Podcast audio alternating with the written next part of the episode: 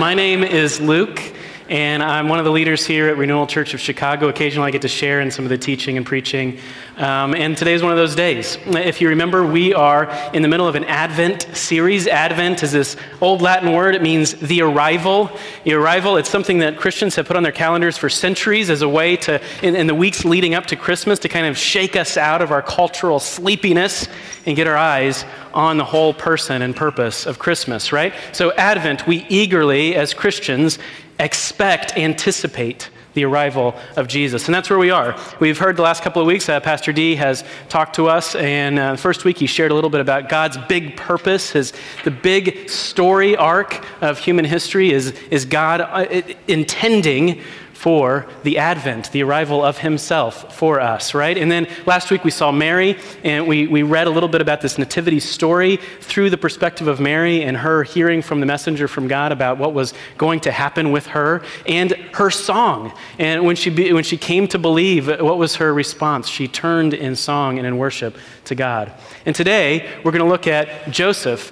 And um, who was Mary's fiance, and we're going to look at the same story, but through his perspective a little bit, and through what, uh, uh, how, how he might have felt and what he might have experienced in this whole story. Does that sound good? But before we get started, I just have a question for you. Has anyone ever asked anything of you that is outrageous? Right? You got yes, all the time right here. Uh, it, you know, it, you know what I'm talking about. Like maybe a more mundane example is the friend is like, "Hey, can you pick me up from the airport?" And you're like, you know the blue line exists, right? right? It's like, why are we doing this again? Or uh, uh, something like if you're a parent, you've had outrageous asks of you. I mean, certainly. Uh, uh, young children often ask their parents for the preferred gender of their baby brother or sister, like we have any control over this at all, right? If you're a boss, you know what an outrageous ask looks like. You've had an employee ask something and you're like, you know the CEO doesn't get that, right? If, if you're an employee, you've had a boss come in at 6.35 on a Friday afternoon on a three-day weekend and say, hey, what about? And you're going, Are you kidding me? Right? We've had outrageous things asked of us, and we've asked outrageous things. Today, part of what we're going to see in this passage is something asked of Joseph that, frankly, is outrageous. And we're going to see that, and we're going to read it together. And I can't think of a better way to get started than just to look at it. It's Matthew chapter 1, verse 18. Matthew chapter 1, verse 18. We're going to read through the end of the chapter. Uh, if you have it in, on your app or in your paper Bible, uh, that's, that's great. If you don't, we'll, we'll put it up on the screen. And when you get it, Matthew chapter 1, verse 18, just go ahead and stand if you're able, and um, I'll read it. So, Matthew chapter 1, verse 18. says, Now the birth of the Lord Jesus Christ took place in this way when his mother, Mary, had been betrothed to Joseph. Before they came together, she was found to be with child from the Holy Spirit. And her husband, Joseph, being a just man and unwilling to put her to shame, resolved to divorce her quietly. But as he considered these things, behold, an angel of the Lord appeared to him in a dream, saying, Joseph, son of David, do not fear to take Mary as your wife, for that which is conceived in her is from the Holy Spirit. She will bear a son and you shall call his name Jesus, for he will save his people from their sins. All this took place to fulfill what the Lord had spoken by the prophet Behold, the virgin shall conceive and bear a son, and they shall call his name Emmanuel, which means God with us. When Joseph woke from sleep, he did as the angel of the Lord commanded him. He took his wife, but he knew her not until she had given birth to a son, and he called his name Jesus. You all may be seated. This is an incredible story. We've got, what, less than 10 verses here? And I, I, think for most the average reader, probably today, there are two characters that kind of that, that kind of come to the surface that pop off the page a little bit. One is Joseph. He's the guy who receives this message, this news about his fiance, and then the message from the angel. And the other character would be the baby, the, the infant, this, this Christ child himself. And so we're going to look at this through those two characters a little bit, and we're going to only have two points today. It's not a three point sermon, so you can celebrate, right?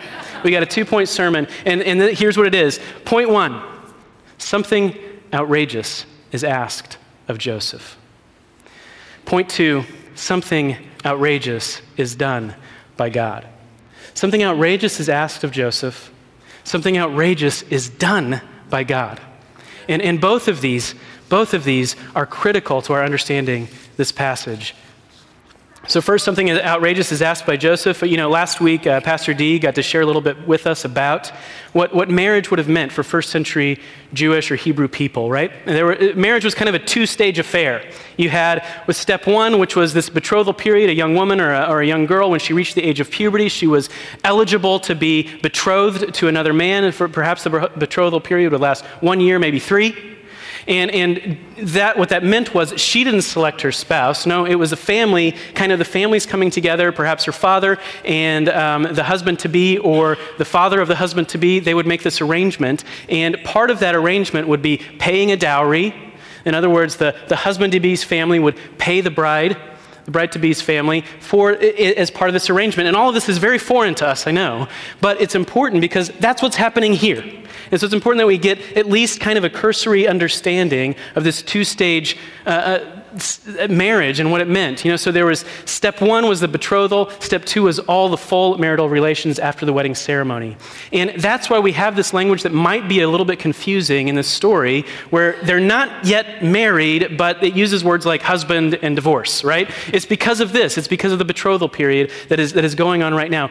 Joseph is promised to Mary, Mary is promised to Joseph, and it's not just an engagement, it is legally binding right? This is a legally binding contract that they have. In other words, if it's going to be dissolved, it's going to look like divorce. You know, that's the best translation of this word, right? There's going to be a legal consequence and process to dissolving the, uh, the betrothal. That is the context within which Joseph finds himself when he receives word of Mary's pregnancy. Now, imagine this for a moment. We don't have the details, but, but just imagine what it must have been like in a, in a, in a context and in a culture and in a time when, when almost everything that you're about is, is given to you from your family. Your family unit in the community is paramount right? So everything that, G, that, that uh, uh, Joseph would have um, built his future and, and burgeoning career on came out of the honor that was, that was due his family right? So you're betrothed to somebody, you've paid a small fortune to, for, to, to make this legal arrangement, this legally binding contract for betrothal, and then, and then who knows how many months later, who knows how many weeks until the wedding, here comes this news. Your fiance, your betrothed, is pregnant, and it's not yours. This is stunning. This would be stunning today in a mere engagement like we have. I say mere, if you, a broken engagement is difficult, but it's nothing like this. Nothing. This would be difficult in our environment of hyper individualism where we, we establish our identities by throwing off our, our past, our history, and our family roots sometimes. Or like we, we, we're going to make our own way and create our own path, and we're going to throw off what a tradition that we grew up in to show how we are our own individuals, right? That's at least a common pathway to, to our identities now. Joseph was in an entirely different place. I mean, it was inverse. His identity, his security, his, his, his livelihood, and that of his family and his siblings and his parents was all tied in to his family history, his family pedigree, and his family progeny, where he was going. And all of it in an instant was threatened, was compromised by this news. Mary is pregnant. And then Joseph is visited by an angel. Joseph is visited by an angel. Why? Because what was he considering? What does it tell us in verse 19? We don't know much about Joseph, but we know that he was a just man. Did you see that? Her husband Joseph being a just man and unwilling to put her to shame. Interesting definition of justice. Not wanting to put someone else to shame. Resolved to divorce her quietly. The Bible scholar Christopher Wright makes an important note here for us. For Joseph to go through this whole ordeal, you know, marriage, of course, is off the table. She's pregnant with someone else's baby in a very traditional culture. But Christopher Wright says Joseph, what, what, what he was giving, the cost to Joseph wasn't merely social or emotional or psychological or romantic. No, no, no. What Joseph was doing here, when it says he resolved to divorce her quietly, he is he is giving up his right for claim on refund on that dowry. In other words, it had financial cost to Joseph as well. It was costly in every category. And why? Because he didn't want to put her to shame. He was owed nothing. Or, or, she was owed nothing. He was owed everything. And he resolved to divorce her quietly. In other words, I'm not going to make a scene. I'm not going to take this any farther beyond the community elders than it needs to go. And we're just going to, we're just going to end this thing. And there's not going to be any legal suit to get back what is mine. Amazing. This is an amazing uh, thing that Joseph is doing.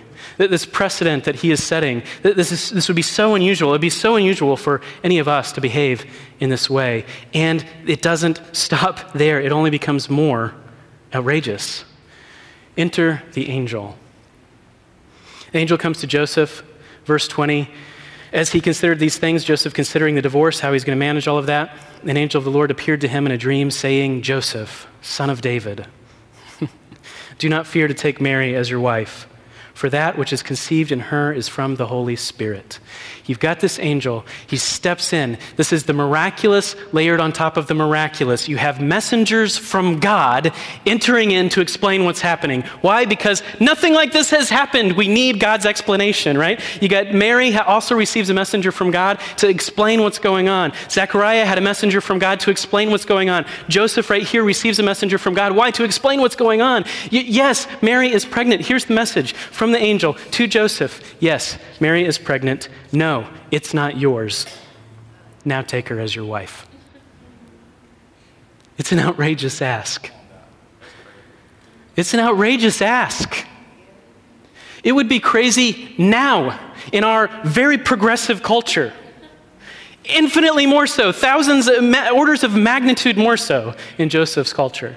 You know what he was doing when, when when he obeys the angel, when he obeys the messenger of God, he is basically absorbing all of the gossip of the community.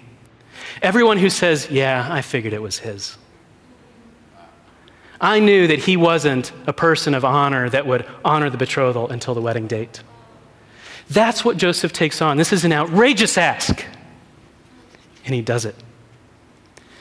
Here's, here's what's interesting. when we approach this text, when I, read, when I read it again this week, I was so taken with what Joseph is doing here that I almost missed something else. That it's not the point of the story. It's not. It's point one of this sermon, but it's not the point of the text. It's not the point of the story. Joseph is asked to do something, commanded to do something outrageous. But the point of the story is that God has done something outrageous here. Do you, do you see what I mean? The, the point of the story, uh, the principal actor in this story is not Joseph. The principal actor is God. He is entering into human history in a radical, intangible, and literally material way. For the first time ever. That is outrageous. The principal outrage, the principal scandal is not Joseph's marrying Mary, it is God made human. This is it, it's, it's so there and it's so repeated. We read, read what, eight, nine verses? It's repeated over and over and over again. The virgin shall conceive. God is coming. Emmanuel, God with us. This, this thing, it has never happened before. God Himself, the Almighty Creator, comes to earth. Something outrageous is done by God. And guess what? The outrageous ask of Joseph just pales in comparison. It's, it's, it's minuscule compared to what God is doing here. And I can't think of a better way. I mean, we're going to do something a little bit different today, maybe. And we're just going to literally walk through this passage together, phrase by phrase. Because I can't think of a better way to just present to you what the historian Matthew is trying to get us to see. He's trying to see, get us to see that what is happening here is absolutely scandalous, outrageous, and it's all, it's all precipitated by God right? So we're going to start in verse 18. That's why it's good to have your Bible or your uh, app or whatever and just like keep it there because we're just going to walk through this. Verse 18, again, what does it say? Now the birth of Jesus Christ took place in this way. That's interesting. Matthew is signaling something. If you look in your Bible before that, those the previous 17 verses, what is going on there? Genealogy, yes, we have somebody who answered, who was courageous enough to answer. Yes, there's a genealogy before this. this is the, these are the, the passages we read through quickly because they're boring. But guess what? This one is not. It's incredible. Matthew has selected, has created a select genealogy. It's not complete. And he's selected names that people know and maybe that people don't know. And what he's doing here is he's saying, look at all of human history leading up to this person. He is pointing backwards by giving a genealogy. He's also pointing backwards to the prophecy about the one who would come come, about the Messiah. He's saying, This is the line of David, and it leads to Joseph, and Joseph is going to be the father of Jesus. And do you see what he's getting at here? We've got all of human history, this huge arc, in all verses 1 through 17, thousands of years of history. And, and Matthew is saying, Look at all these natural births. But the birth of Jesus took place this way. Welcome the supernatural birth of the Almighty God. This is something radically new and different, something that has never happened before. You have kings and rulers in this genealogy. You have good kings, you have wicked kings, you have things that shouldn't be, uh, that the, the average person would not put in a genealogy. You have refugees and prostitutes and stuff. And you have all of this common stuff. And then you have now the birth of Jesus took place in this way the supernatural, unprecedented, God becoming a person. Continues um, in verse 18 when his mother, Mary, was betrothed to, be, to, to Joseph, before they came together, she was found to be with child from the Holy Spirit. This was no ordinary child, this was no ordinary pregnancy. Somehow, somehow, astonishingly, by God's power, she had conceived. She was pregnant. The language is so explicit before they came together. It's repeated twice. Joseph and Mary didn't have sex. No sex precipitated this pregnancy. It, it, it's, there, there isn't a category for it. That's why we have angels explaining it. this is what is going on. And then we continue with verse 19. And her husband Joseph, being a just man, this is what we looked at before, unwilling to put her to shame, resolved to divorce her quietly. But as he considered these things, that is, how to go about this divorce, behold, an angel of the Lord appeared to him. This is a miracle stacked on top of miracle, right? You've got an angel interrupting Joseph's plans, which were already radically generous plans. And, God says, How about something a little more generous? Take her as your wife. The angel, the messenger of, of God, comes and he interrupts this. And he said, and what, what is that word? This word that's repeated. It's in the title of this series, Behold the King. This word that's repeated over and over again throughout the nativity stories in the Bible. Behold! It's a great word. It means look, pay attention, wake up snap out of it. Joseph, what, what, what is going to give you what you need, what is going to, to, to rescue you, is not your family pedigree. It is someone else, it is something else. Behold, behold. The angel of, of the Lord appeared to him in a dream and said, Behold, Joseph, son of David. There's that lineage again. Joseph, son of David. This we have the genealogy, verses 1 through 17. Maybe read that this afternoon. Blow your own mind and be like, I'm going to read a genealogy in the Bible for fun. All right? We get this whole genealogy, and it leads to who? To Joseph. This is so radically like God. His, his preference to choose the un the, the, the, unusual ways to bring about his providential saving power, right? He, he, he can do anything. He speaks and spins galaxies into existence, and he chooses this common way to bring himself to earth, to enter into humanity through common labor and delivery.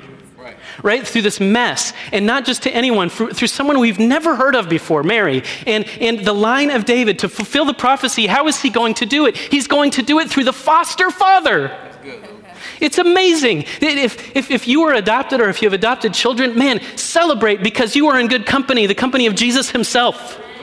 You have this, this, this, this almighty God who chooses to, to, to display his sovereignty. It's like he's just showing off. It's like he's saying, You want to see the line of David? Let me do it in a way no one would ever expect or, or write about. Let me, let me give you a genealogy full of messed up people, and then let it lead to a carpenter of obscurity, and he's going to be the foster father of the Almighty God. This line of David, Joseph was he was so many like branches down the, the line of David. Nobody approached Joseph and said, Hey, Joseph, son of David. Nobody did that. He didn't live in a palace. And even David, when Matthew lists David in the genealogy, go back and read it. David would, been, would have been the highest, would have been like the pinnacle of, of leadership of Israel. And what, how does Matthew list him? He says, David, the guy who had a kid by another man's wife. He, he's, he's bringing together the, these, these radically disparate kind of things. And by doing so, he's saying, I am God and it is all under my control in ways that you can't possibly fathom. Amen. Joseph, son of David, do not fear to take Mary as your wife, for that which is conceived in her is from the Holy Spirit. Here's this scandal. Um, the divine conception. You know, this is critically important, and there's a reason that it's repeated so frequently, right? That, that she was a virgin, she was a virgin, she was a virgin, and she's pregnant, and she's pregnant, and she's pregnant. Because, you know, this had never happened before, and because in this time, what all of the mytholo- mythologies and, uh, and other religions and Greek and Roman gods, what were they? They were, they were like semi-gods that uh, sometimes slept with maidens and had like half-breed demigods. And you've, you've studied Greek mythology. The Bible is saying this is not that. This is God Himself. This is not some crass or crude story about sex. This is God come to earth as a person, the virgin has conceived.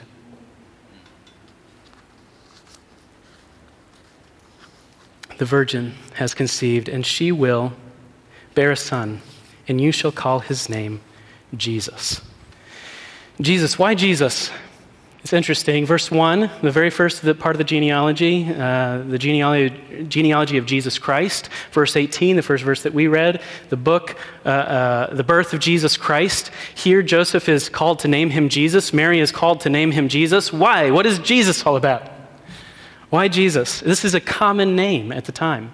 You know, there were, Joseph had friends named Jesus. You know, when we lived in Mexico, we had friends named Jesus, right? It, it, you know, this is a common name. Why Jesus? What is Jesus' meaning? Does anybody know? The Lord saves.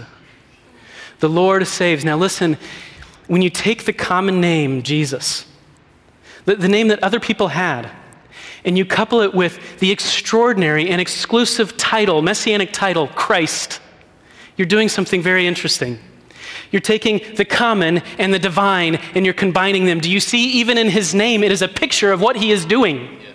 It is a picture of what this radical breaking in to the material world that God is doing, on accomplishing on, on behalf of his people. He is the Lord saves. He is the Christ, the chosen one, the anointed one. In the title Christ, it's anointed one. It's one. There's only one of them. It's him. And this Jesus would be the first bearer of the name that lived it. The Lord saves.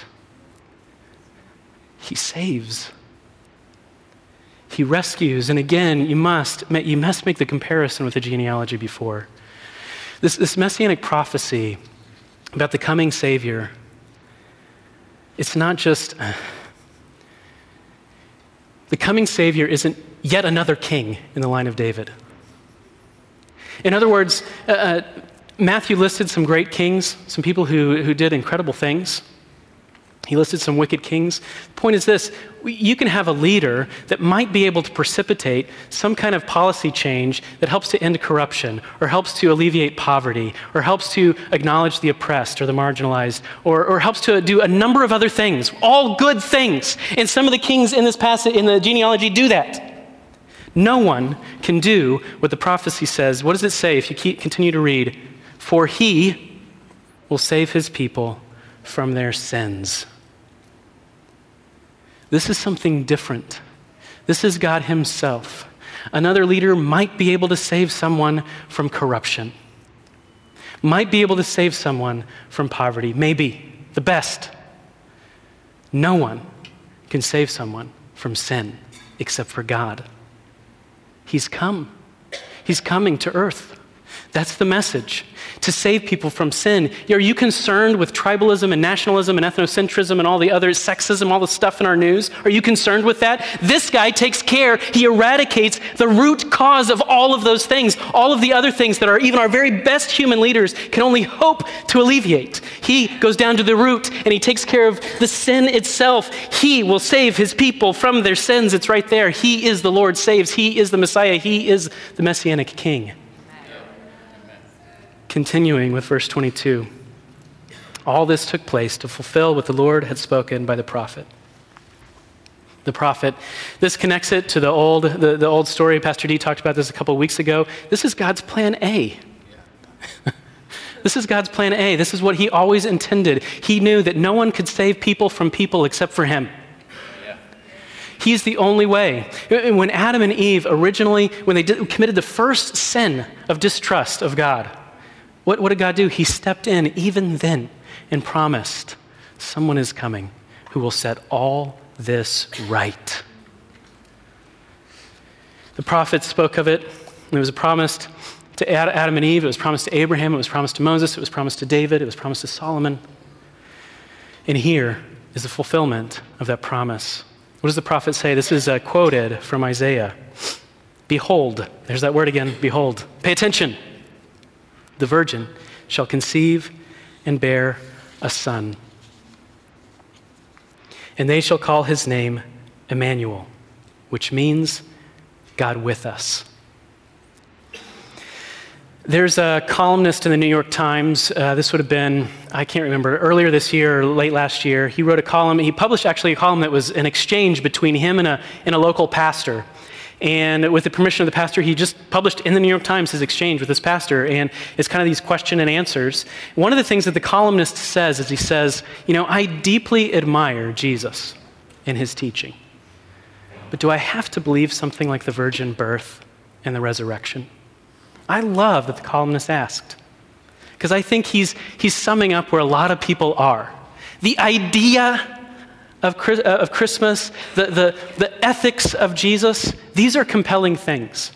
Someone who teaches love and, and tolerance, this is good, but the virgin birth, come on, right? Perhaps you're like that today.